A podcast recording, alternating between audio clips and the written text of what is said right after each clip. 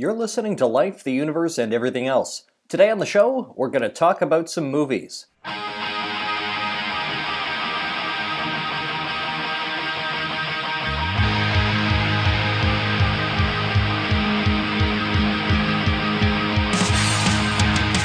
Life, the Universe, and Everything Else is a program promoting secular humanism and scientific skepticism that is produced by the Winnipeg Skeptics and the Humanists, Atheists, and Agnostics of Manitoba.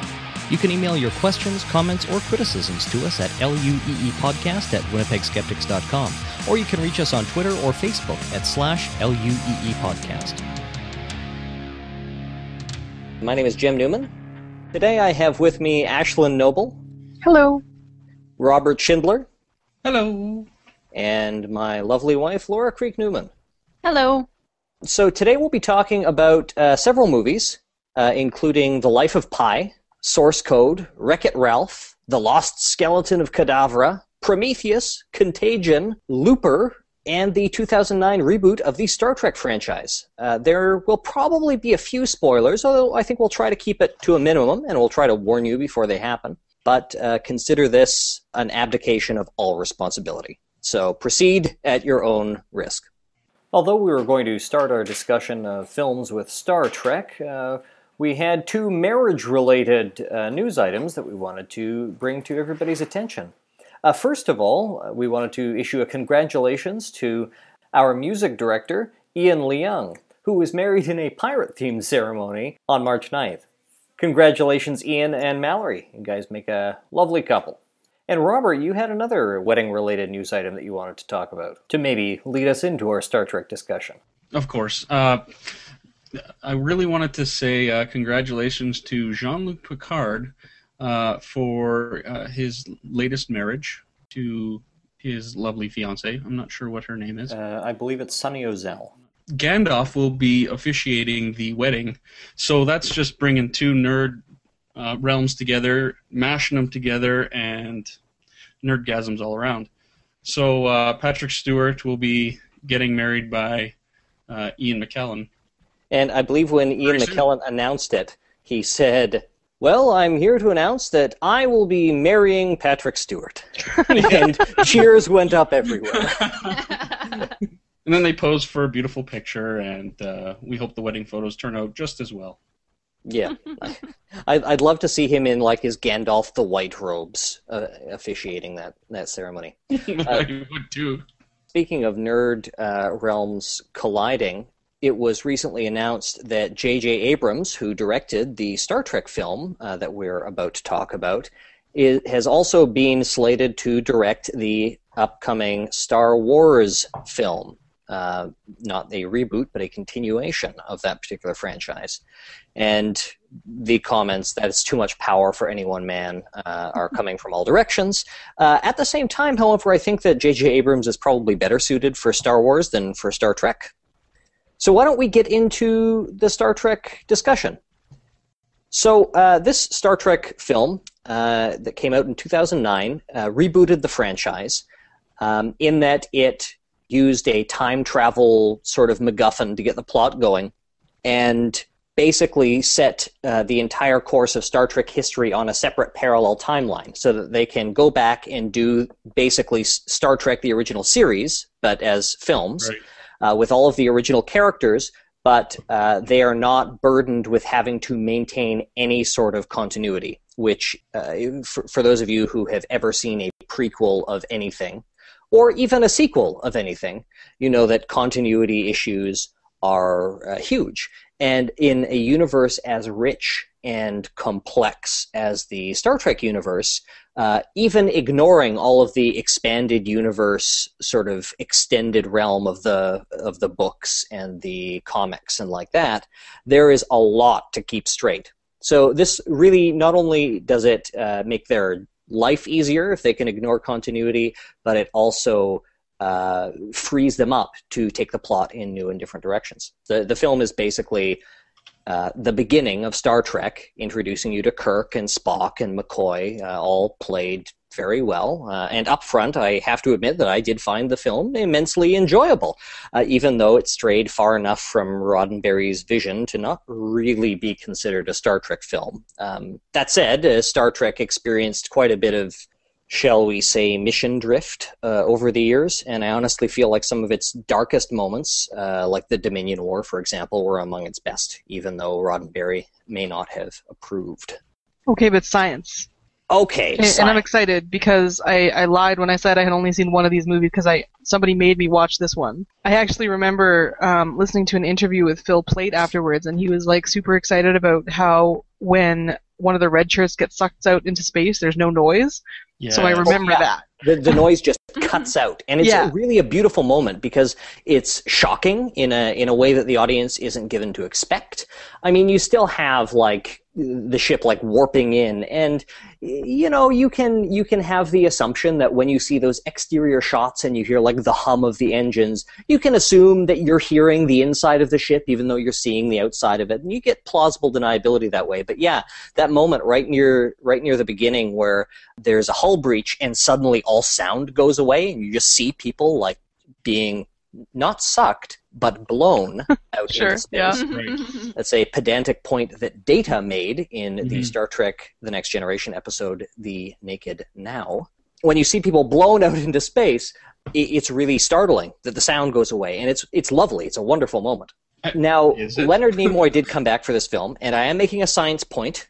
This is mm-hmm. not just nerdery. Bear with me, Ashlyn. Leonard Nimoy came back for this film because he played old Spock, who had traveled back in time to mm-hmm. basically get us going on this on this new parallel timeline. And uh, there's a point where we see his home planet Vulcan collapse into a black hole. Now he is on a different planet. I think it's called Delta Vega. He's on a different planet and he watches in sadness as Vulcan sort of collapses into a black hole. And we see Vulcan in the sky and it's like the size of our moon in our sky, roughly, maybe even bigger.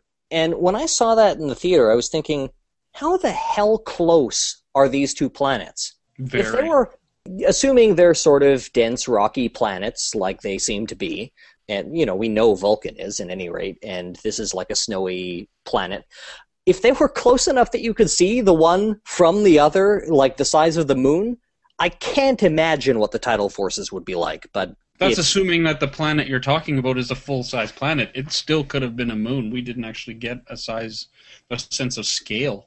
Right, but at least never, I didn't. There was never any indication that it was a moon. It was called another planet, even if it were in the same system, which I don't mm-hmm. think. You know, it doesn't have any sort of similar naming convention. There's no. It, would be doing the filmmakers a lot of credit to say it's a different planet in the Vulcan system.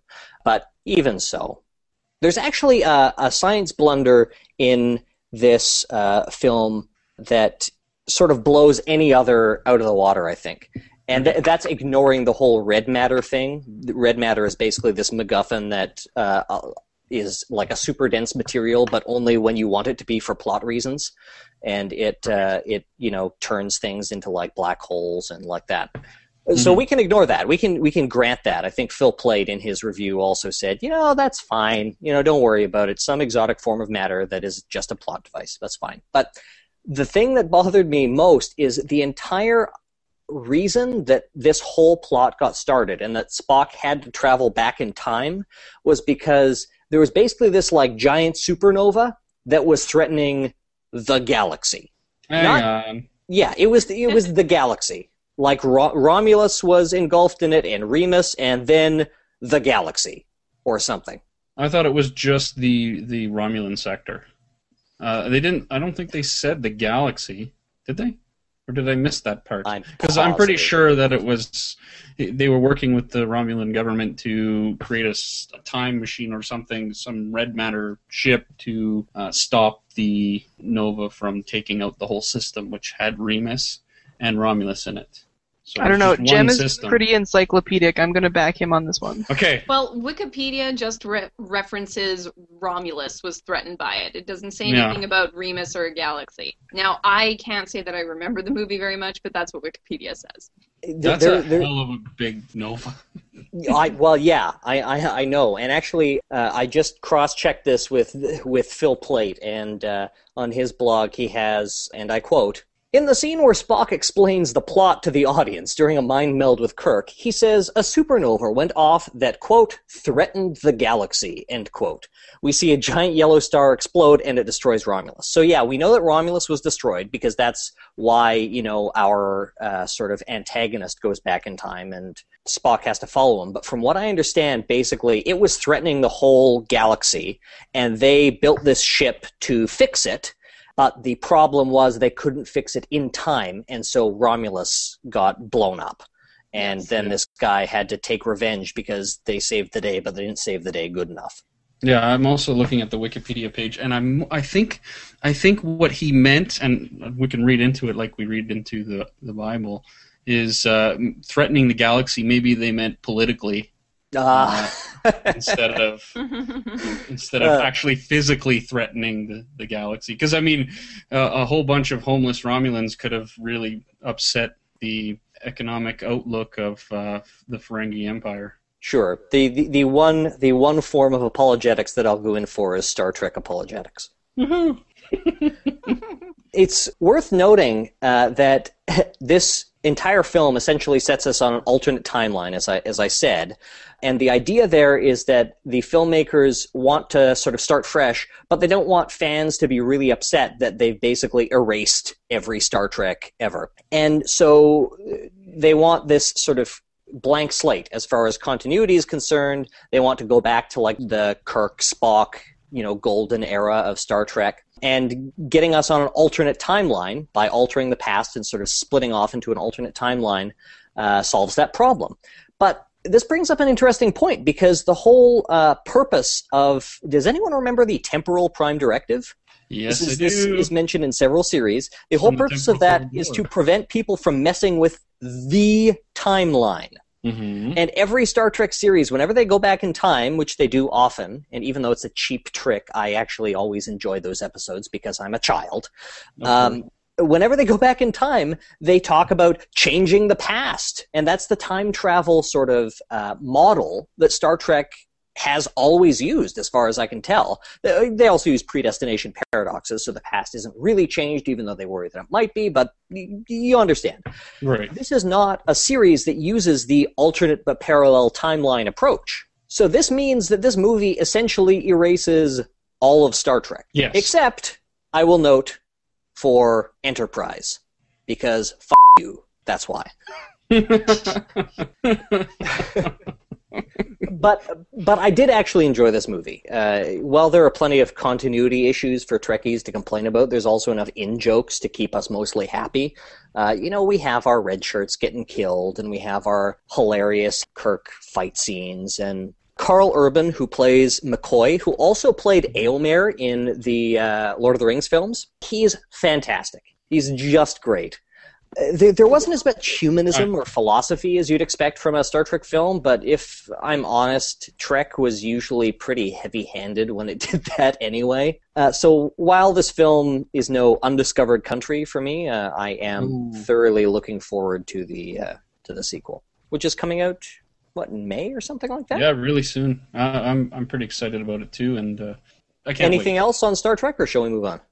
I guess the one thing is uh, at the very end, the older Spock and younger Spock encounter each other, which again is something that you're never supposed to do if you're in the single timeline. But more so, uh, the older Spock is encouraging the younger Spock to do what feels right instead of what is logical. Which is what Spock sort of learned how to do in his old age. Well, that's that's right. a uh, his human side. Basically, Spock as a character, the entire purpose of Spock is to show how much better emotional thinking is than logical thinking.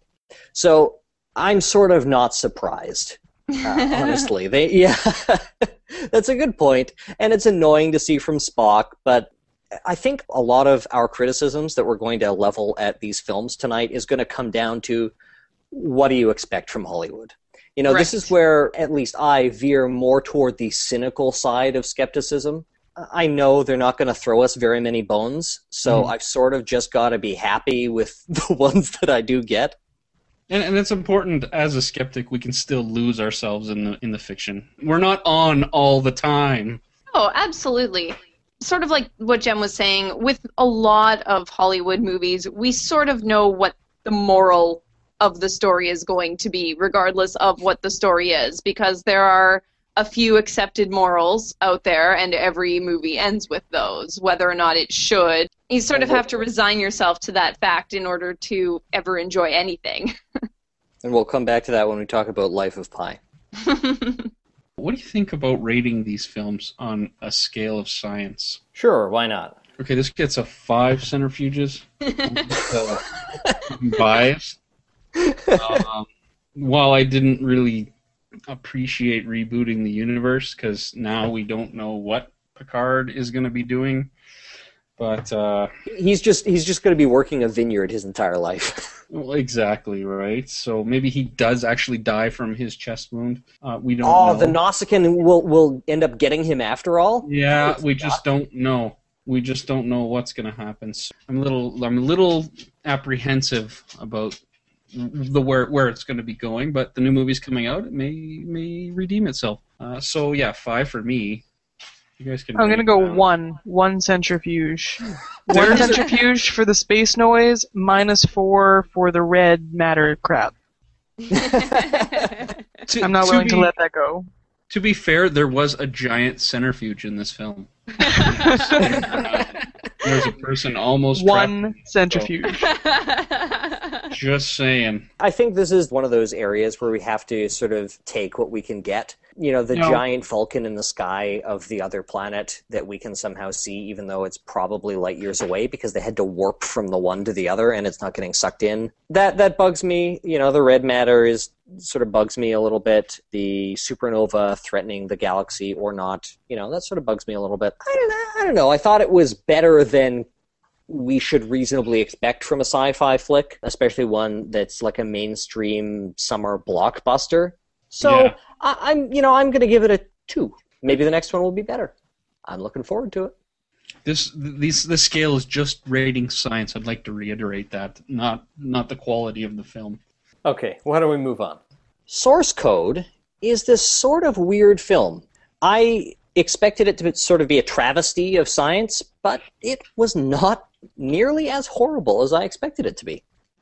From the No. trailer, it's hard to know what to expect. Uh, you think maybe it's going to be basically there's this disaster, and then this army guy somehow goes back in time, but he doesn't really go back in time. He goes into a software simulation of the past that's somehow exactly accurate and then has to investigate what happened.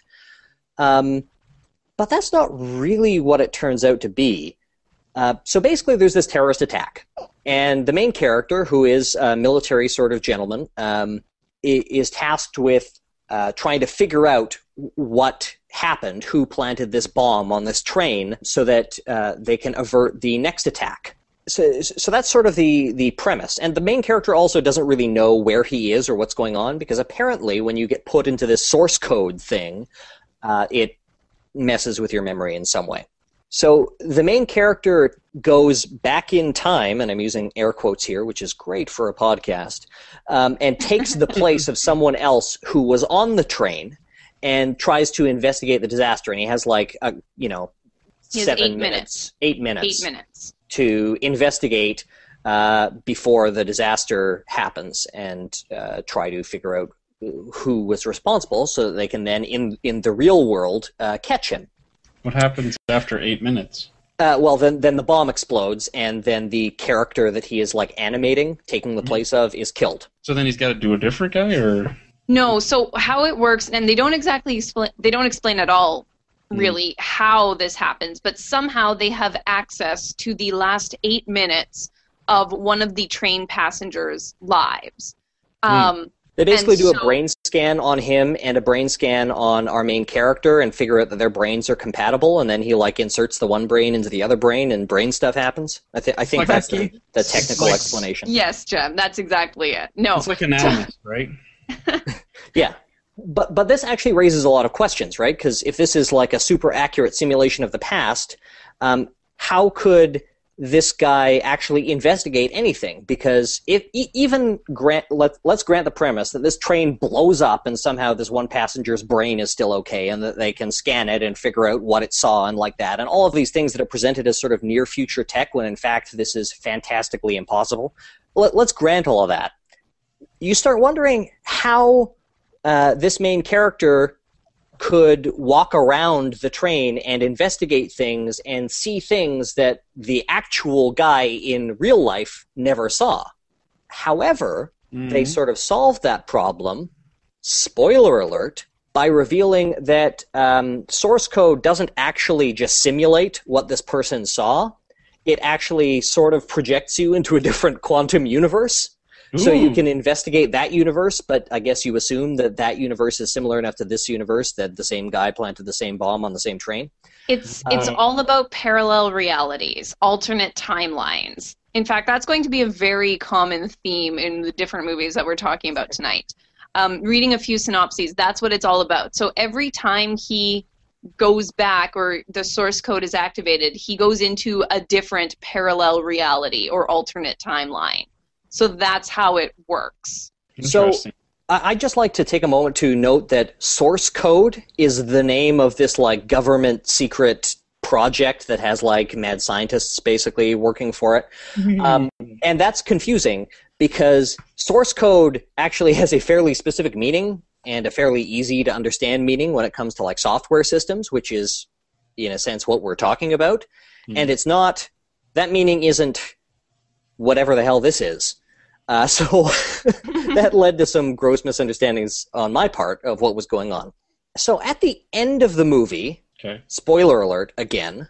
We're not going to spoil a lot of things. We're just spoiling a couple little things. But at the end of the movie, this guy ends up staying in the body of this dude from the alternate universe that he was inhabiting to try to save the day.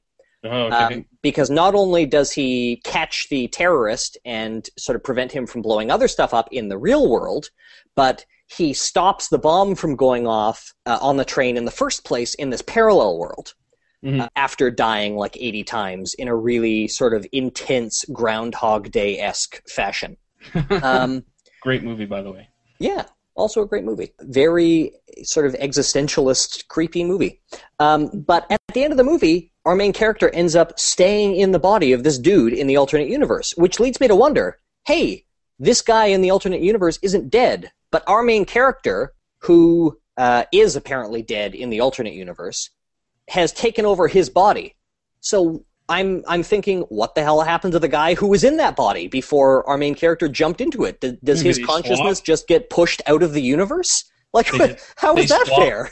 Don't they swap like a, a an exchange? Maybe the consciousness of one guy goes into the other body, and they just sort of change. And Well, that would sort of suck, right? A- Yeah, and I'm also left wondering. Let's assume he saves the day on a bunch of trains. We know that even when he doesn't save the day, because he does this a whole bunch of times, he doesn't save the day on a bunch of those trains, but he does get his body that he's using off of those trains. right. So when he jumps back into like the real world uh, Mhm. or whatever, try, trying to get more information the next time around, what happens to that body in the parallel universe? Does it just drop dead because nobody's animating it anymore, or does like the soul of the original guy reassert itself and say, "Hey, that was sort of weird"? Like what's uh, Yeah. then the, the the source code people of that universe take that body and go, oh, he's still alive, so we're gonna hook up the same guy. And it just it's just it's just like a, a house of cards or it's like a stack of cards that just keeps going and going and going. So there's hundreds of the source codes all the way down? main character running around trying to save the universe. My question is what happens when so he finished he saved the train every everybody's happy every he, you know he gets the girl saves the damsel in distress. What happens to all the rest of the universes that he hasn't saved yet? Do they just keep dying?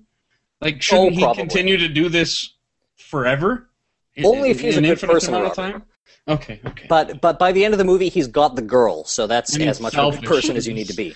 I think the right? theory is that however many parallel realities there are, then yes, the train would still blow up in all those other ones or whatever. Unless, yeah, I, I I'm not sure. They sort of try to explain it, but then it leaves you with these these types of questions. Again, this is a moment where we actually sort of have to suspend our critical thinking skills and just go with it. Well, there's also a, a, an issue when it comes to like civil liberties here too, because we also discover that our main character is basically doing this against his will, and his his government and military command structure is forcing him to do this, even though he just wants to die. Keep in mind, Gem, that he is a member of the military, and sometimes members of the military don't always get the same freedoms as other people. Because I understand that, but I will note, spoiler alert, he is dead the whole time. But they're just keeping his corpse alive, Frankenstein style, so that they can put him through this. he's not dead, Gem. His consciousness is still alive. He's only super weird. dead. It's also worth noting that this movie basically seems to rely on like the dualist philosophy of mind, where your like soul or consciousness or whatever can be separated from your physical brain, and everything just stays the same. And Mm. I'm pretty sure everybody knows what I think of that idea. It's Deepak, Deepak Yeah. Chopra is happy about it. Absolutely. I mean, one of my biggest problems with it, uh, aside from the things that we've talked about, is when it's revealed the state that his body is in, there's no way, there is no way that that body could keep a brain alive to have a consciousness that could be transferred. The, the, um, spoiler alert, his body is basically a head and half of a chest. he looks like the Borg Queen No, when she's like out of her out of her body. with the spine dangly and Basically, it, it's basically imagine the chest ripped up, ripped in half about mid mid rib cage and nothing Ow. below it, and it's just sort of in this box that's I guess supposed like not a box but uh some sort of a chamber, but there's no ventilation tubes, there's no there's no medical type things that you would assume you would need to try to keep any part of a body alive or not gangrenous. Um, and so that was my biggest problem that they would be able to get anything functioning with a body that had been damaged so badly.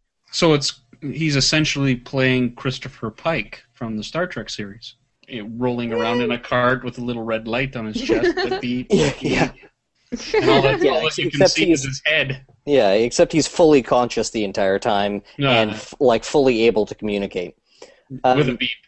Yeah, You think what they can make starships, but they can't make something that beeps more than three times. I know. Like it, it- it's it's so funny looking But it was back a at great Christopher episode. Pike. It's so completely absurd because I guess they had to kill kill off that character because you know he, he was being replaced with Kirk anyway. Mhm. Uh, this is the original captain of the Enterprise uh, for anyone who's not a Trekkie.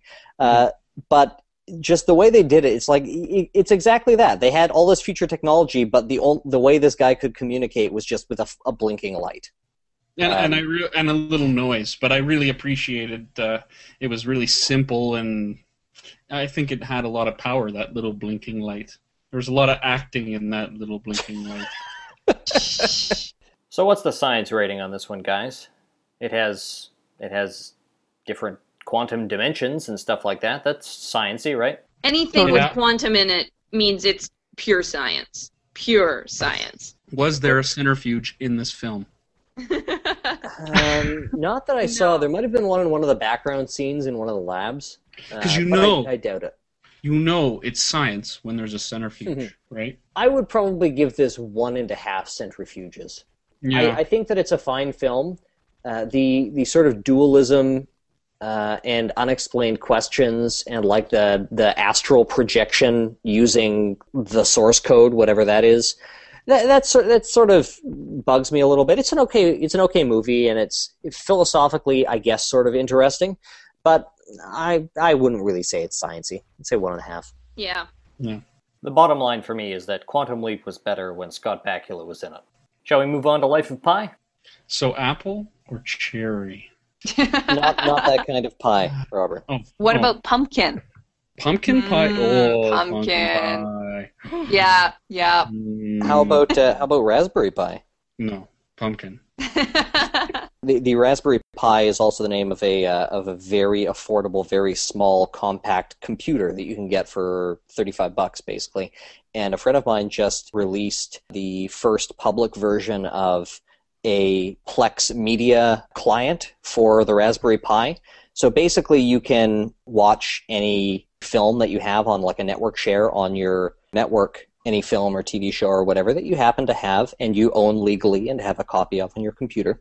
Uh, you can watch it on your TV using just this tiny little box. You know, it's sort of like an Apple TV, except way better in every sense of the word. So I thought I'd just give, uh, yeah, I thought I'd just give Dale a, a shout out there. You can go to uh, rasplex.com, check it out.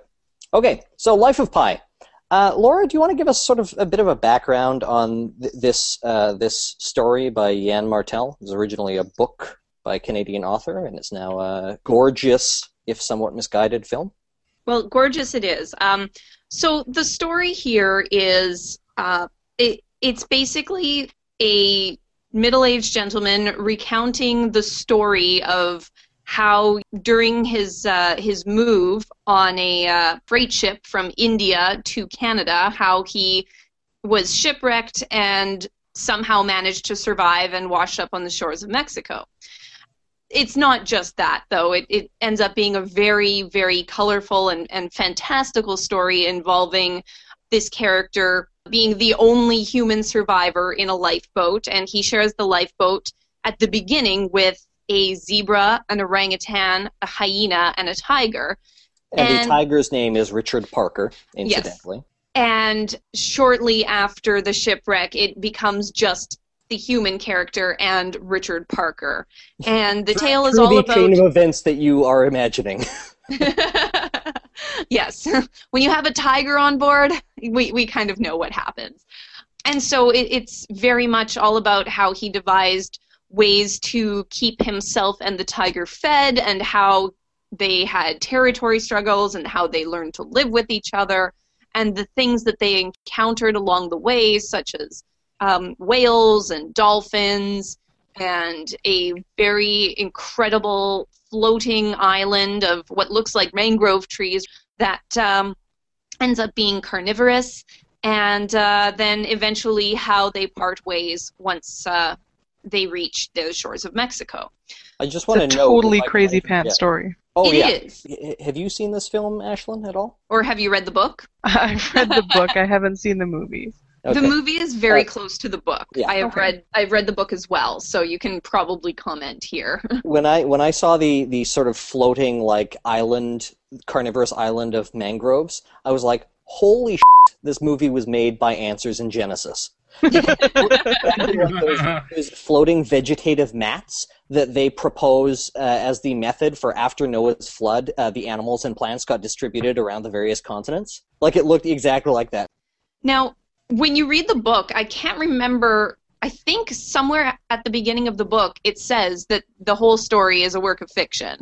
And I seem to recall reading that. But yet, as I read it, and again as I watched the movie, I wanted to believe that it was real. It was a really fun story, and I really enjoyed the way that it was told. Now, there's all sorts of problems with it scientifically in that, but it's it's a fun story and it's a fun ride and you want it to be true. I had a really good time reading it, um, except for the floating island thing. I just after that I just couldn't get behind it anymore. You know what? That was my favorite part of the book, mostly because I thought it was such a fun idea. I knew that it could not possibly be true, but I wanted it to be true because how cool would that be? so, the, if, if I can just sort of move us back toward the, the beginning of the of the film, uh, I had some expectations about this movie because I, although I hadn't read the book, I was familiar with its sort of tone and the and uh, the message that it was trying to present. Uh, I just want to note that very early on, we're presented with this character, this this Pi. His name is Pi or Piscine. Uh, yes, French word for pool.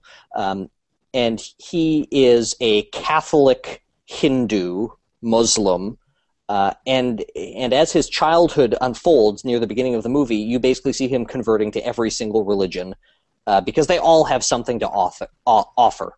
Isn't this a nice little ecumenical love fest? Uh, now the film wasn't as bad as I sort of uh, had prepared myself for. I actually really did enjoy it. Um, the main character Pi has a wonderful rationalist father uh, and when Pi begins converting to every religion under the sun, his father basically raises every objection that I wanted to raise. The film has a saccharine ecumenical feel that I think comes directly from the pages of the book, if I'm not mistaken. Uh, but to its credit, it doesn't set up Pi's father as like a rationalist straw man who's shown to be like wrong in the end about everything, which I think is a refreshing change from the Hollywood norm. Although the sort of moral of the story is not really in line with the, the, the rationalist angle that the father is presenting, I really did think that the filmmakers uh, did themselves a good turn by actually sort of presenting that strong skeptical character because I actually really appreciated that. Yeah, the the father he was a good person as well as yes. being the logical, the skeptic, the atheist. He was, he was still a supportive parent, and Pi yeah, and Pi cared about him and appreciated what his father taught him, even though he ended up sort of taking a slightly different path. I do believe that the moral of the story is supposed to be something along the lines of believe whatever you want because life is better that way. I think that we can all agree that that's a pretty stupid moral and a fairly dangerous abdication of personal responsibility, in my opinion. But it's also pretty much par for the course as far as morals of the story goes, mm-hmm. right? But after the carnivorous sort of floating island scene, I was sort of in the same boat as you were, Ashlyn, when you were reading the book, where I'm like, I just, this is too much. This is too, I can no longer suspend my disbelief. Yeah, it was super out there, and also the I remember the scene in the book. I don't know. It just didn't grab me as much. It was more boring to me. One of the things that um, that pretty much made the whole film worthwhile for me, I think that it perfectly sort of makes the story digestible and appropriate for both skeptical and sort of woo-woo audiences. Is the sort of coda at the end of the story where uh, basically Pi is is finished his his tale when he gets washed up on Mexico, and the guy he's telling his story to says, "Wow, that's sort of hard to believe." And Pi has claimed that this tale will make him believe in God, uh, which uh, is enough to get I think anyone's back up at the beginning. But the guy says, "Well, that's that's that's amazing. That's quite an incredible story." And then he goes back into the story briefly and talks about being interrogated by some Japanese. Uh, it was the insurance company of the boat for the boat that sank. They wanted Right. to know the story of what happened. They wanna figure out why- Survivor. yeah, they wanted to figure out why it happened and how he was the only survivor. And you see him telling them his story. They do not believe him at all. And so you then see this older Pi tell the person to whom he's recounting the story. So then I told them another story. And he basically provides, uh, and uh, I won't spoil it, but this is sort of a this is a spoiler, even though I'm not spoiling the details. He provides an account of what clearly actually happened that is a horrible, horrible, painful ordeal. And it, it becomes clear to the audience that Pi has invented this whole tale of being trapped on the boat with this tiger as a way of coping with these horrible things that he had to witness when he was on that lifeboat. Hmm. Uh, his fantastical adventures are just a, a pleasant fantasy then at the end of the film, uh, he gives these these two characters, and by extension, the audience members, the choice of believing either this wonderful adventure tale or this dreadful reality.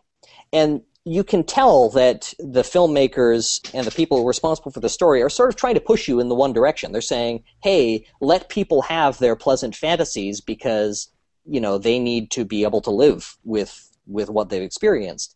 And I'm not sure that I can really fault them all that much for that. No. But regardless of, of uh, which way the cards happen to fall for you, I think that having that moment at the end made the made the film more than acceptable. It made it actually rather nice for people who are on sort of either side of the aisle. You know, I always get annoyed with people who who say, why, why do you always have to talk about how God doesn't exist or whatever? Let people have their pleasant fantasy. Why do you always have to talk about how psychics, you know, aren't really talking to the dead? You know, let people have their pleasant fantasy. We can argue about whether these things are harmful or not, but at the end of the day, I'm just in the position of, hey, let's try to figure out what's actually going on because the world is pretty awesome. This film sort of lets me have that while at the same time letting the other people have that other thing that they like. Very eloquent. yeah, I, I thought that part at the end was very was very good. I can't remember if it was in the book or not, but it was nice. I guess I wouldn't call it a, a fantasy so much as telling it another way, especially considering the mental anguish that he would be going through. But I did really like that part at the end as well. The uh, with the, the second the second story, basically. I also like the fact that the uh, the very famous uh, French actor Gérard Depardieu, who was basically an extra in the film, he had like two lines, actually had a much larger part in the film in the story that he tells at the end that you never actually see than he did in the film itself. That was actually really funny. so, so I was looking up carnivorous vegetation floating in the water, and I didn't realize you meant carnivorous. I'm thinking pine trees floating around, and I'm going far fetched about that. That's all right. Uh, but I did find a, there's a lake in India, Loktak Lake. Uh, I apologize if I mispronounced that.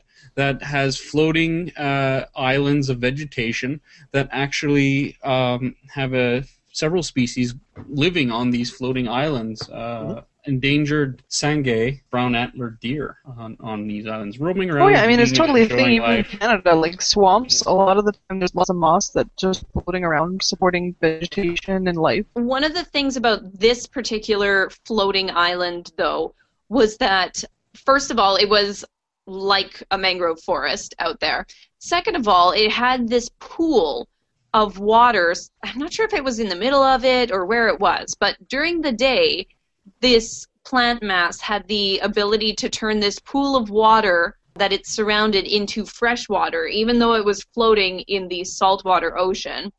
Mm-hmm. But at night, this plant mass turned it into a pool of acid. So any fish that came up from the ocean would then be killed and digested by the plant mass. I, I don't um, know why fish night. living in the ocean would be attracted by fresh water because wouldn't well, and they that's just exactly die? it. And then how does the fresh water stay fresh in this in this pool if there's salt water underneath? It's it's fresh salt water, Laura. I think you misunderstood it. Oh, yeah. I get Freshly it. made. My bad. Sorry. This this is this is great. I'm gonna go watch this movie right now. It's got a carnivorous island. That is great. It, it is yeah. actually um, enjoyable, and it, it, although we we did not see it in 3D, you could tell it was made for 3D. But it was a, it was a gorgeous film. It was you know, it, it, was, was very, very beautiful. It was very very lovely. This has nothing to do with science, but did they put in the cookie thing at the end where he was like hoarding cookies? No, he was a very put together kind of guy. I like that part. Ratings time. How many centrifuges? Life of Pi, two and a half. Like I guess totally middle of the road. It because it definitely had its issues, but it also had the redeeming qualities of having a a logical, uh, rational character who's also a very good person and played an integral role in the main character's life. And with the bit at the end about this, the second story, I think that was a really, really nice addition to it. So I'll say middle of the road, mostly a little bit lower because it's not a really sciency movie and as cool as I think that island is, it's completely implausible. Seems reasonable. I might go three just because we do have that extra explanation at the end and like this is what actually happened, but fair. This is a cool story. Mm-hmm. Yeah, yeah, I could get on board with that. Although I think that the intentions of the filmmaker sort of lean in, lean in sort of an anti-science direction. Uh, I, I, I agree with that. So so yeah, let's let's do three. It's really Is important that we get these ratings right, people. okay, so why don't we move on to Wreck It Ralph? We're just going to uh, talk about this one really quickly because there's not a whole lot of science uh, to dissect. Uh, you know, we could be curmudgeons. Maybe we will be. So, yeah. Wreck It Ralph is this film that came out recently. It's uh, it's nominally a children's film, but it has a whole lot of stuff for adults in it, sort of in the spirit of Shrek and it features uh, basically the main character is like a Donkey Kong esque uh, villain in a video game, and he gets sick of everybody hating him because he's the villain, even though he's just doing his job. Yeah, uh, so he, you know, goes to a, a, villain support group, and you see like Bowser and Zangief from Street Fighter sitting in these in these chairs and drinking, you know, bad coffee and and like that, and it's really funny. It's a film where basically this guy is not satisfied with his lot in life, and so he tries to go out and adventure and improve things and meets people along the way, and blah, blah, blah. Everything turns out nice in the end. And uh, as my friend Jordy says, the moral is be yourself, which is the moral of every film, right? Particularly kids' movies. Yeah. And there were, uh, I really enjoyed this film because I thought it had, as far as like morals go, it had some f- just fine like moral teachings for kids. It had a lot of awesome in jokes for anybody who's played video games uh, in the 70s, 80s, or 90s. You know, you, Q*bert shows up. In terms of actual science, you know, like there's the fact that video game characters aren't actually people and they can't travel through electrical wires Yeah, and that's you know very your your thing. your power bar that you have all of the video games plugged into isn't actually like a subway station where Yeah. everybody can meet up after their game gets turned off. You know, stuff like that. Uh, but all of that aside, it, I thought it was a really fun film that has a lot of great stuff for kids, and it also has a lot of awesome, fun things for adults to appreciate. And it's a bit of a nostalgia fest.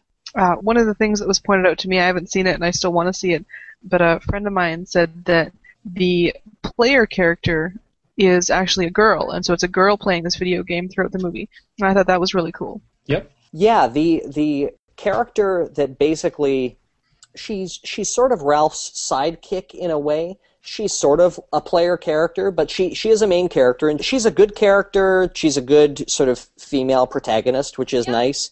Spoiler alert, she turns out to like be a princess at the end, but then she decides she doesn't want to be a princess because princesses are sort of lame or whatever, and so she is just the president instead.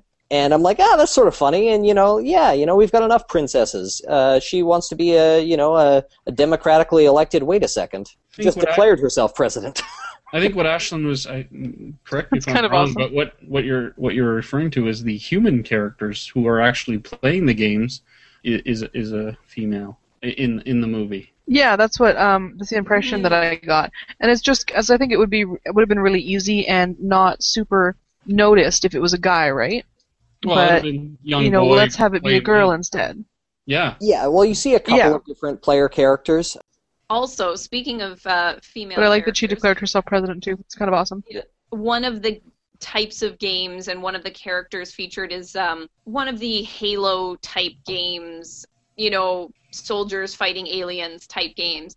And the character from that video game that joins Wreck It Ralph in his quest and, and whatnot um, is actually a woman, too. And she's very strong and tough. She's the leader of the army platoon in this game. And she's not scantily clad. And she's Um, not hypersexualized. Yeah, Yeah, she's not hypersexualized. You know, she's she's tall and and strong looking, but that's what you expect from any character from that type of game. Um, and that's kind of interesting too, because it's very rare that you see a game like that that would have a character like that. and she's played by Jane Lynch, which is just um, amazing. Anyway, um, yeah, the, the and the acting in this film is great. Like the everybody does a fantastic job. The guy who played Wash in Firefly is like the main uh, antagonist. You know, like just Yeah. the casting is is fantastic. I just I really enjoyed it, and the end credit sequence has a whole bunch of video game montages. Ah, it's just great. Um, I, there was a little bit of, I guess, computer sciencey stuff in there, you know, about the innards of video games. And while there aren't, in fact, homunculi walking about animating these characters for reals, um, I, it was it was fine, and it actually uh, showed it showcased a bunch of things that are actually real things. Like there was a Yeah. there was a scene uh, that I sh- should have mentioned earlier where they had like sort of old uh, old code that was never finished for a, for a couple of different levels in one of the games that they sort of broke into and fooled around in. And that's something that's real and that exists in lots and lots of games. Knights of the Old Republic 2 is like the classic example of this, but this happens all over the place where they will be rushing a game to market and they're like, we can't finish these levels, we just won't finish them. But they'll get left in, so they're still in the game. And if you go in there and you tinker with the code, you can actually reactivate, and some people actually finish these levels and can add a whole bunch of content to the game. yeah. Hackers did that for Knights of the Old Republic 2, and it was also done done for Planescape Torment, one of the greatest games of all time. So that was pretty cool. So from a computer science perspective, I would give it probably four matrices out of five. Four Mm. matrices. Oh, Again okay. with the changing scales. Well, I mean, we're talking Well, computer science computer here, not real science. real This science. is computer science. Yeah. Yeah. Fine. Okay, so why don't we talk about Contagion? Ashlyn? Awesome. So this was a movie that I saw recently, and it was one that I kept meaning to see in theaters or find it and watch it, and I kept forgetting. But I finally got around to watching it like a month ago, and I was actually really impressed. Um, one of the more interesting points to me, uh, I guess I should sort of explain the movie a little bit. Towards the beginning of the movie, you see a woman get sick with this um, really contagious disease, and she comes home and infects her family and infects. Um, she's fl- flying from Hong Kong uh, through Chicago to Minneapolis. And so, of course, Chicago and Minneapolis are two enormous airplane hubs. And it ends up getting all over the world, killing lots and lots and lots of people. And throughout the movie, you're sort of watching them try and develop a vaccine and distribute this vaccine and get as many people as possible inoculated and basically trying to mitigate the effects of this disease. And there's looting and all kinds of you know craziness happening because all these people are dying. I think the death toll was something like 26 million. But anyway, there's a lot of really good science in it. They um, explain the way that viruses are transmitted really well. They show that vaccines aren't created in an hour. You know, it takes them a long time and a lot of tries to figure this out. Um, something that I totally missed and that Rochelle just pointed out was that when they're when they actually say, you know, here's a virus and they're they're showing a virus on the screen, what they're actually showing is a folded protein, which is really embarrassing, and I don't know how they got away with that. Um, something that's probably of interest to skeptics, though, is that they showed sort of a parallel to the anti-vaccine movement, where this one guy who Mhm. is sort of semi-based on the Kevin Trudeau, the things they don't want you to know about guy. Um, What a dick. he is, yeah, he's a huge dick, and he comes up with this cure again, air quotes on a podcast that is supposed to prevent you from getting this disease and makes a huge amount of money off of selling this and telling people not to get the vaccine and the vaccine is going to harm them and writes a blog. And so there's this whole faction on the video that's um, fighting against this as well while they're trying to get the vaccine out and get everybody uh, inoculated so that people stop dying all over the place but it was really well done that this guy i mean he was portrayed as a scumbag Mhm. that was my favorite part Uh, one of the, one of the things that I appreciated most about uh, about the film is that it, it didn't suffer from the safe mode uh, syndrome, which uh, basically every television, especially, but also film, suffers from, unless you're watching something by Joss Whedon, uh, and instead Mhm. goes the anyone can die route, uh, because that makes it extra scary and extra real, right? Mhm. Because nobody, everybody's the main character of their own story, and everybody sort of I mean, in, in some senses, feels like they're not going to be the one who, you know, is killed by, you know, H1N1 or whatever. I remember we were in Singapore when that outbreak happened, and it was creepy as as all hell.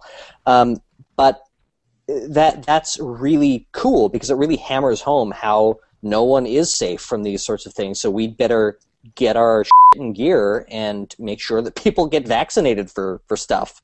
Yeah. Mm-hmm. yeah for sure I always like the anyone can die uh, trope anyway. and they had uh, sort of a huge all-star cast. So even though you had all these big names, you were aware that some of them were going to die because they couldn't all make it through the film, right? Right. I'd go like four and a half centrifuges. It was pretty awesome. And even like before Rochelle pointed out the virus protein thing, I thought it was. Um, I didn't really have any issues with it at all. Agreed. They did a good job of of trying to be realistic, and they still had a good story and good suspense and all of that to go along with it. They didn't have to make up something crazy and fantastical to still get a really good story and a good movie out of it. And for that, I think it deserves, yeah, four, four to five. So I think four and a half is fair. I think Rochelle would agree with you. It was the protein thing that made her lose that that half. It lost that half a point. Yeah. Yeah. So, who here has seen The Lost Skeleton For of mm-hmm. Cadavra, aside from Laura, who I made watch it, and me, who watched it? Yeah, no. We'll just touch on this really briefly because it's like maybe one of my favorite films ever, and it is just it's amazing. It's a modern B movie. It was made ten years ago or so, and it is awesome and intentionally horrible in a very sort of tongue-in-cheek way. You know, if you're a fan of old like B movies like Plan Nine from Outer Space or any of the They stole Hitler's brain. yeah, basically any uh, any film, any sort of pulp sci-fi film made between 1940 and 1960. If you're a fan of any of those, for those like it's so bad it's good reasons, you need to watch this film because it just it's a send up of all of those tropes. And my favorite parts were that the main character is like a scientist, but he's he's not a scientist. He is a scientist. Again, in air quotes, he's like a, a, a science fiction scientist, and he's the scientist that everybody thinks of when they think of a scientist in sort of television and film land. So at one point, he is uh, he, he he's on his way off to this sort of uh, this wilderness area in in a park, and he meets uh, a park ranger. And the ranger, and I'm just going to quote here. The ranger says, "Oh, say, you don't believe those old legends about the lost skeleton of Cadavra, do you?" and the main character replies, "Ranger Brad, I'm a scientist. I don't believe in anything." yeah. uh, there's there's another line um, where he's just talking about he, he it's a send up of the of the idea that scientists like can't appreciate things like love because you know it's not quantifiable. Uh, so he, Dr. Armstrong, the main character, says, "As a scientist, I just wish I could appreciate more things, like cabins and bicycles." Awesome. you know, at the end of the film, after they like track down the aliens, uh, he says, "From now on, I'll stick to science and leave the hunting alien mutants to the experts." when he says that, I just think of like people like bumbling around on you know TLC or the Discovery Channel looking for ghosts. Those are the experts. I'm getting electricity readings Yeah. right next to the plug. So, so if you like B movies, or if you are really annoyed by the way science is portrayed in in popular media, uh, as we sometimes are, it was very. Uh, it it was awesome because it was lampooning all of those sort of really stupid things about the way science scientists are portrayed. Uh, Laura, you saw this one. What do you what do you think on the uh, on the science scale? There was no science at all. However, I will give it a two because it still beats Prometheus. yeah, that's actually a good point. I think that that uh, the Lost Skeleton of Cadavra, for all for all of the fact that it was trying to portray science as uh, as like this hilarious, completely different thing that science is in the films, and it was trying to send that up. I think it still does beat Prometheus on the science scale. So yes, we'll give it two centrifuges Prometheus Lost is our. Prometheus is our lowest benchmark. Why don't we uh, quickly talk about Looper, then finish off with uh, a cathartic discussion of Prometheus. So, Looper, really quickly, is a film that came out recently. It's another time travel flick. Um, time travel flicks are awesome. As I mentioned earlier, I'm uh, I just love time travel movies. I just find them really sort of philosophically interesting. It is a movie about time travel that really messes up your mind. I think. Uh, I yeah. Yeah, I, I, like it's not it, it's not as bad for any of you who have seen Primer. It's not as crazy as Primer because Primer you need to watch like three times, paying attention the whole time, and you still won't quite get it. But For Primer, anyone- awesome time travel film. Yeah, for anyone who's a concrete thinker like myself, very hard to wrap your head around it. Um, and is just impossible. Uh, so all of you abstract thinkers, enjoy. But Looper, I found I found quite easy to follow. I thought it had really good uh, acting. I thought it had awesome time travel. I think what made it easy to follow is it didn't jump from one timeline to the other on a regular basis. It stayed in one time, and then it had a little bit of future stuff as things were getting explained at the end, and Sure. then it brought it right back into the present, quote unquote, present day, and finished off there. So it thought- really wasn't wibbly wobbly. It was more linear in that regard. Uh, I thought that Bruce Willis. I, I I'm a sucker for Bruce Willis. I Uh, I think he is great. Uh, I Yeah. am. I've sort of got like a like a man crush on him, even though he you know is a bit of a, a bit of a prick in real life apparently.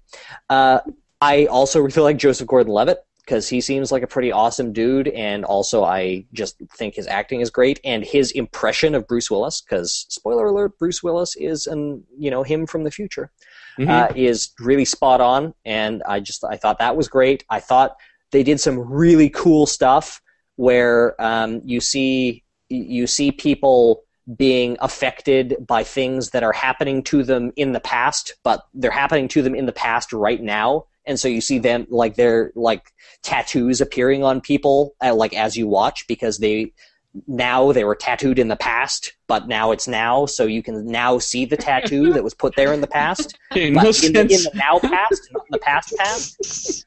Uh, uh, it's it's it's, it's Oh. lovely and fantastic. Um, uh, of course, it's Rian Johnson. Rian Johnson is a great director. He also did Brick, which uh, also starred Joseph Amazing. Gordon-Levitt, and I also really liked. I did, however, think this film could have been better. Okay, and how? How is that, Gem? Tell us about it. Uh, I think they could have left out the some spontaneous mutation occurred, which allowed people to have telekinesis. Yes. Ah, yeah. That Like- was completely unnecessary to me. I really, really liked the film Mm-hmm. um, for a, a lot of reasons, and I felt that you wouldn't have lost anything if that part of it wasn't in there. Okay. But then, They how do you explain the kid at the end? Yeah, Oh, you would have had to have a different spoiler sort of alert, spoiler MacGuffin for Right. the for the like a different Yeah. plot device to get everything going. But you could have had the Rainmaker be something else, or just a really badass dude, or Well, it actually turns a out to be ninja? another guy, or A whatever. ninja? Come on, ninjas. ninja, was no ninja. Sure. Whatever. You But could have it- made it be Arnold Schwarzenegger as a sexy naked robot. You know, I, I don't I Yeah. don't care. Could have been something. I destroyed the gangs. Yeah, it's just it didn't. Yes, they would have had to have a different device, but any other device would have been better, and it would have just helped the film stay at a little bit of a higher level. I felt adding the telekinesis in there was just a little, eh. Really, it had to be that. It couldn't have been Yeah. anything else. At the same time, like they did, they did have sort of some pretty awesome time travel plot points. Like as far as the time travel goes, it hit everything that I want to see in a time travel film, including the ending, which we won't spoil here. But it's just it's just it's sort of executed really well. But yeah, I thought that you know you could have made it sort of more realistic. Um, I guess using air quotes again on a podcast. I gotta stop doing that uh, if they'd cut out the telekinesis because I thought that was sort of unnecessary. They should have used a different plot point. But other than that, I just thought it was just really, really a lot of fun and great. I agreed. I thought it was a great movie. Uh, I think everybody should go watch it. It was fun popcorn flick. Yeah, we both, uh, Rochelle and I, both enjoyed uh, seeing it in theaters. And we'd probably see it again in Blu-ray. And I'm not in any way working for the studio. I didn't see a lot of science in it, so I'd give it a three. yeah, Yeah, middle of the road. I'm gonna And go for ha- a three as well. And telekinesis thing sort of, yeah, was wasn't really necessary. It was Yeah. caused by a mutation, though. That's sciencey, right? Yeah, yeah. So three, Yeah, I'd give it a like a two or a three, but good flick. three, three pipettes. Three, three pipettes. We can't Yeah. change the scale now, guys. Come on. Oh, okay. Okay, so this is the one that maybe you've all been waiting for. Prometheus. We've all been trying to forget. You mean? Yeah. so so I, I don't think we'll spend a lot of time on this probably because it got talked about a lot when it came out um, last year. Uh, this is Prometheus was sort of a pseudo prequel to Alien. Uh, it was done by Ridley Scott, who I l- like as a as a Mhm. director. You know, I Yeah. love Blade Runner. I really liked Kingdom of Heaven. You, you know, like I was expecting something amazing, and I think that that's the main reason that I was so disappointed in Prometheus because I was my expectations were so high. It looks amazing. It- when you're when you're looking at the trailer, you're like, "Holy crap, this looks awesome." Yeah. However, it was not. and that's all the time we have for today, folks. I, I, I, don't- I don't want to just have this be the Gem Rants About Movies show, so uh, although maybe it's a little late for that. What did you guys think of this film? You talk for a while.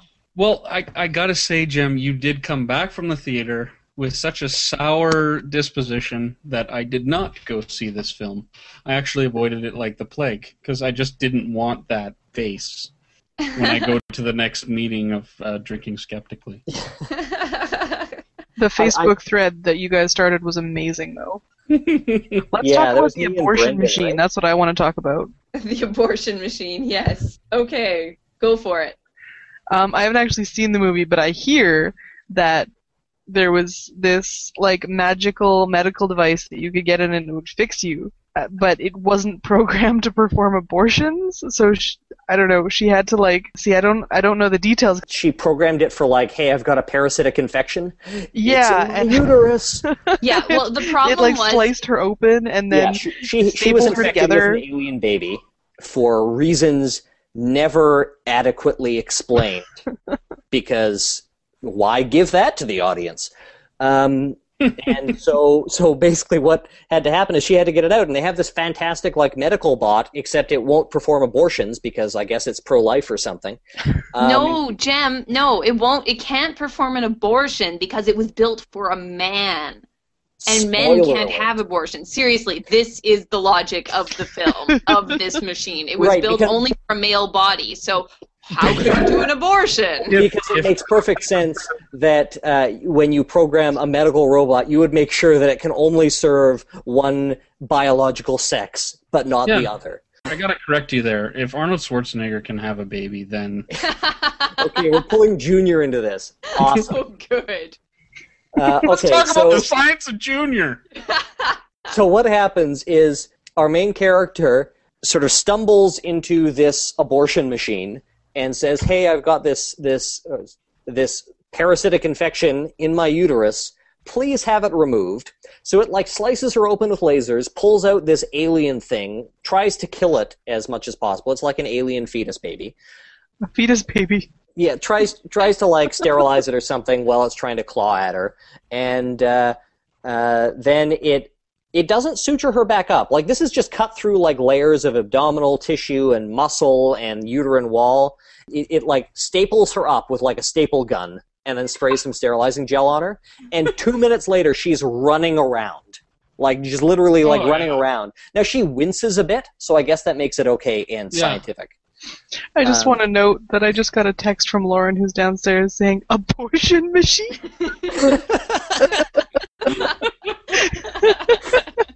That's that's It's- it's Obamacare like- at work. It's like the suicide booth of Futurama. You just go Yeah. in there, insert your quarter, and Exactly. figure out how you want to do it. Yeah, so like this is like the far future ish, I guess. And we still don't have we have this magic medical machine, but it won't like stitch you up after. That's the best you can get is like stapled back together. Yeah. no, it won't work on women. that's that's just well, fifty percent of the population doesn't need medical medical uh, services. No, jeez, not at all. The the thing that I found probably most offensive about this film wasn't the fact that they repeatedly referred to evolution as Darwinism because what was it? This was financed by the Discovery Institute or something. Yes. Uh, That and the and- floating island. Uh, yeah. and that, that term no no that's answers in genesis uh, the term darwinism is is enough to make me lose respect for anyone involved with approving the script but there's this whole scene where basically uh, it's the big reveal that they're on this ship looking for like the origins of mankind mankind you know humankind and a bunch of people who are scientists or something say so what you're just going to throw out like centuries of darwinism by which they mean to say, hey, there's a bunch of evidence for this thing called evolution. Would you like to present some counter evidence for your uh, hypothesis? And the response is just, well, that's what I choose to believe. And that's enough. That's So- enough to finance a multi trillion dollar like space expedition. this I this think movie evolution is probably false. this movie was written by a misogynistic creationist. Is that how that works? I, I, I, I would definitely not uh, go that far. Although, although it is sort of like pants on head, idiotic. Eric Van Okay. Daniken had some idea what he's talking about. You know, like it's very What? Eric Von Daniken uh, is the guy who wrote Chariots of the Gods. Hmm. Hmm. Um, and he basically is it's the whole ancient astronaut aliens like helped out in human history and stuff. Ah, they and basically, this film sort of endorses that idea in this fictional universe. Um, but honestly, this wasn't the worst part. Like all of that sort of creationist apologia aside, and all of the bad science aside, the worst part was how tremendously hackneyed the writing was. It was just like the dialogue was trite. The characters were doing things without any apparent motivation, aside from the fact that the author needed to get them to the place where they would be killed later. Um, there were like the, all of the twists were cheap, and you could see them coming 45 minutes away. Then at the end, even with all of that cheap, hackneyed writing, uh, all of the cliches, they didn't manage to make the plot make any freaking sense. like it didn't come together in the end in any in any way that was convincing or inspired. And then right at the end, you have Noomi Rapace running away from a rolling spaceship. Like it is rolling on its edge toward her, and she is running directly away from it for like a good 20 seconds and she like stumbles and falls and oh my god she's going to get crushed when she could have spent 2 seconds dodging to the side and she would have been fine like that literally happens this is cartoon bad you know Wow. Wow. Yeah. Yeah, that was the worst part of the entire movie, I think. It's just wow. any any school child gets that when, you know, a hula hoop is rolling towards you, if you move to the side, it won't hit you. yeah don't just run away from it Um, but there's lots of like really horrible science too. I mean, like the we're here to talk about the science, not the horrible, horrible writing. There are things like when uh, when Shaw is uh, uh, looking at a sample of alien tissue and then comparing it to a sample of human DNA. She says it's a 100% match. So the alien is like your twin. Like what? keep in mind that um, the human is a human, and the alien is like an eight foot tall translucent bodybuilder with anger management issues. Okay? Oops. They obviously bear superficial resemblances to each other, but Robert and I don't have the same DNA. You know, Well, it's completely absurd. we could look at each other and have like very similar DNA, but you are still translucent, Gem. So Well, that's true. that is true. so it works. Great. Science win. Yeah, there's also like the, the the obvious things that have been pointed out by everyone who ever saw the film. Uh, the the like star map that uh, that leads them to this uh, this planet where they end up all getting massacred is uh, it's, it's just a series of five dots with a tall dude pointing at them, and it's a pictograph that's found throughout the world. Blah blah blah. So um, then they then they you know fast forward into the future where they're on the ship and they arrive at the only galactic configuration that matches the map, which doesn't make any freaking sense. Because first of all, if this map were really old, stars have probably you know moved around because they're not Yeah. stationary, stuck in a freaking firmament. Of course they Uh, are. Uh, and keep in mind that although you may say, well, this is, you know, only a couple tens of thousands of years ago that this, that this happens, but keep in mind that uh, these stars are very far away and light takes time to travel. So they're not, e- even at the time where this map is recorded, they're not in that position anymore. Yeah. Uh, second Um, of all, galactic configuration, I don't even know what that means.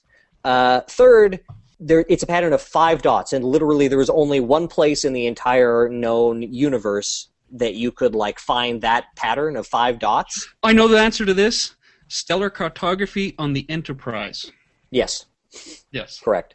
Yeah, that, that's great. They could just line them up. Yeah, perfect. Yeah. Also, Mhm. it's never quite explained why the aliens' star map that they're like benevolently pointing to ends up leading to like an alien bioterrorism facility. Spoiler alert, I guess. One other thing about the the star the star configuration, they said that it's found all over the world. Well, if it's found in the different hemispheres, that's a problem because there's different star patterns in the different hemispheres. Oops. So what you know, how could it all be the exact same five star galactic configuration, whatever it is. Because Well, it's not it's the not same. viewable from those hemispheres, but the aliens knew it was there. So, or Right, But all the pictures showed aliens showing pointing to the sky to the people below. So yeah, and and and the hmm. pictographs were clearly drawn by you know primitive humans because you know primitive humans suck at drawing. Getting back to why the aliens apparently directed us to like a bioterrorism facility. So, so the aliens that we see, they're called the engineers, and they're like these big translucent humanoids. And uh, they apparently created the aliens from the Alien film as like a biological weapon. Weapon, and the star map leads to their like weapons depot or something. So the aliens are trying to kill us. Uh, but that's that's sort of fair because when we eventually meet one of these engineers in person, uh, they hate us and try to kill us. Ridley Scott, th- that's never explained. That's never explained in the film. That We just Why they hate assume, yeah, everybody in the universe wants to f- kill us. oh Um, yeah. Ridley Scott revealed in an interview that the reason the engineers hate us is because we once killed Space Jesus. what? So, so the engineers like created us by seeding by seeding the planet with our. I'm not. I'm not kidding, guys. The engineers created us by seeding the planet with our DNA, uh, with with their DNA, which is our DNA, which doesn't make any sense because our DNA is clearly closely related to the DNA of everything on the planet. And this is a problem that Star Trek: The Next Generation had too, when they basically did the exact same storyline. Uh, the engineers seeded our planet with their DNA, so humans would evolve which doesn't make any sense if you accept anything about selection in evolution. Also, where the hell did the rest of the biosphere come from? But whatever. So, engineers created humans, sort of. But they hate us. But we were misbehaving, so they sent us Jesus, who was supposed to, like, teach us how to follow commandments or something, I guess, of the engineers. So, Yeah. Yahweh's a translucent dude. Yeah. Um, but then we killed him, so they're mad at us. yeah. But then these cave paintings clearly predate Jesus. So I don't know. I don't. I don't know what the hell's going on in this movie, people. I I give up. I'm I'm Nobody out. does. I don't know what's going on. We killed Space Jesus. You know, you know why they're really mad at us? Because they saw that film. Yeah, they, they saw how they would be portrayed in Ridley Scott's adaptation of the true story, and And then they went back in time, made the movie again. It's just, it's wibbly wobbly, it's timey wimey. It hurts your brain to think about it. uh, was that Doctor Who reference just for Rochelle's benefit, or are you also a fan? I am also a fan. However, Rochelle would get a kick out of it too. Yeah, good. Anything else that anyone wants to say about this travesty of a film? Don't don't spend money on it. Please don't spend money on it. Learn from their mistake. Yeah, Yes. I saw. Uh, we were going to see it because I was super excited. We saw it. Brendan and I saw it together, and we just we yelled at each other. Like I drove him home, and we yelled at each other the whole time about how I horrible was, this I was film there, was. Gem. I know. Oh, right. I had Yeah. to tell you guys to shut up in the theater. and, and I apologize for that. That was very inappropriate. But there, like there, were, near the end of the film, there were there were a couple of times where I actually said, "What? You you're fucking kidding me." And did anybody like get up and leave? There were lots of groans from the audience. Good. when we were planning to go see this, Gary, uh, who's been on the podcast before, he went to Skepticon with us. He said, "Gem, don't, don't spend money on this." I looked at the reviews on IMDb, and I'm like, "Oh, this looks like an awesome film." IMDb lied. It lied so much. How many uh, centrifuges out of five would you give Prometheus? I would give Prometheus a whopping zero centrifuges. All right. Okay, Yeah. Yeah, I'd Um, agree with that. everybody's on board with a zero centrifuge rating. Oh Okay. yes. Anything else anyone wants to mention, or shall we wrap it up? We can wrap it up, I think. Wrap it up, yay. Well, thanks for listening, everybody. My name is Gem Newman. Joining me today were Ashlyn Noble, Bye, everyone. Laura Creek Newman, Good night. and Robert Shindler. Hey, bye. Good night, everybody. Now I splice in the outro. You've been listening to Life, the Universe, and Everything Else. You can email your questions, comments, or criticisms to us at lueepodcast at winnipegskeptics.com, or you can reach us on Twitter or Facebook at slash lueepodcast. Our music is produced by our music director, Ian Leon.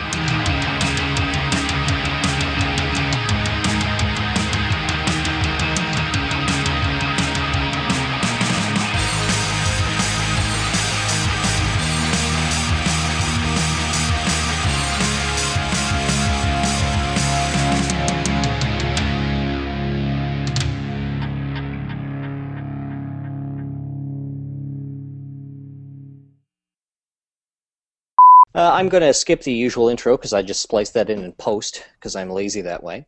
The very famous uh, French actor who was basically an extra in the film. He had like two lines.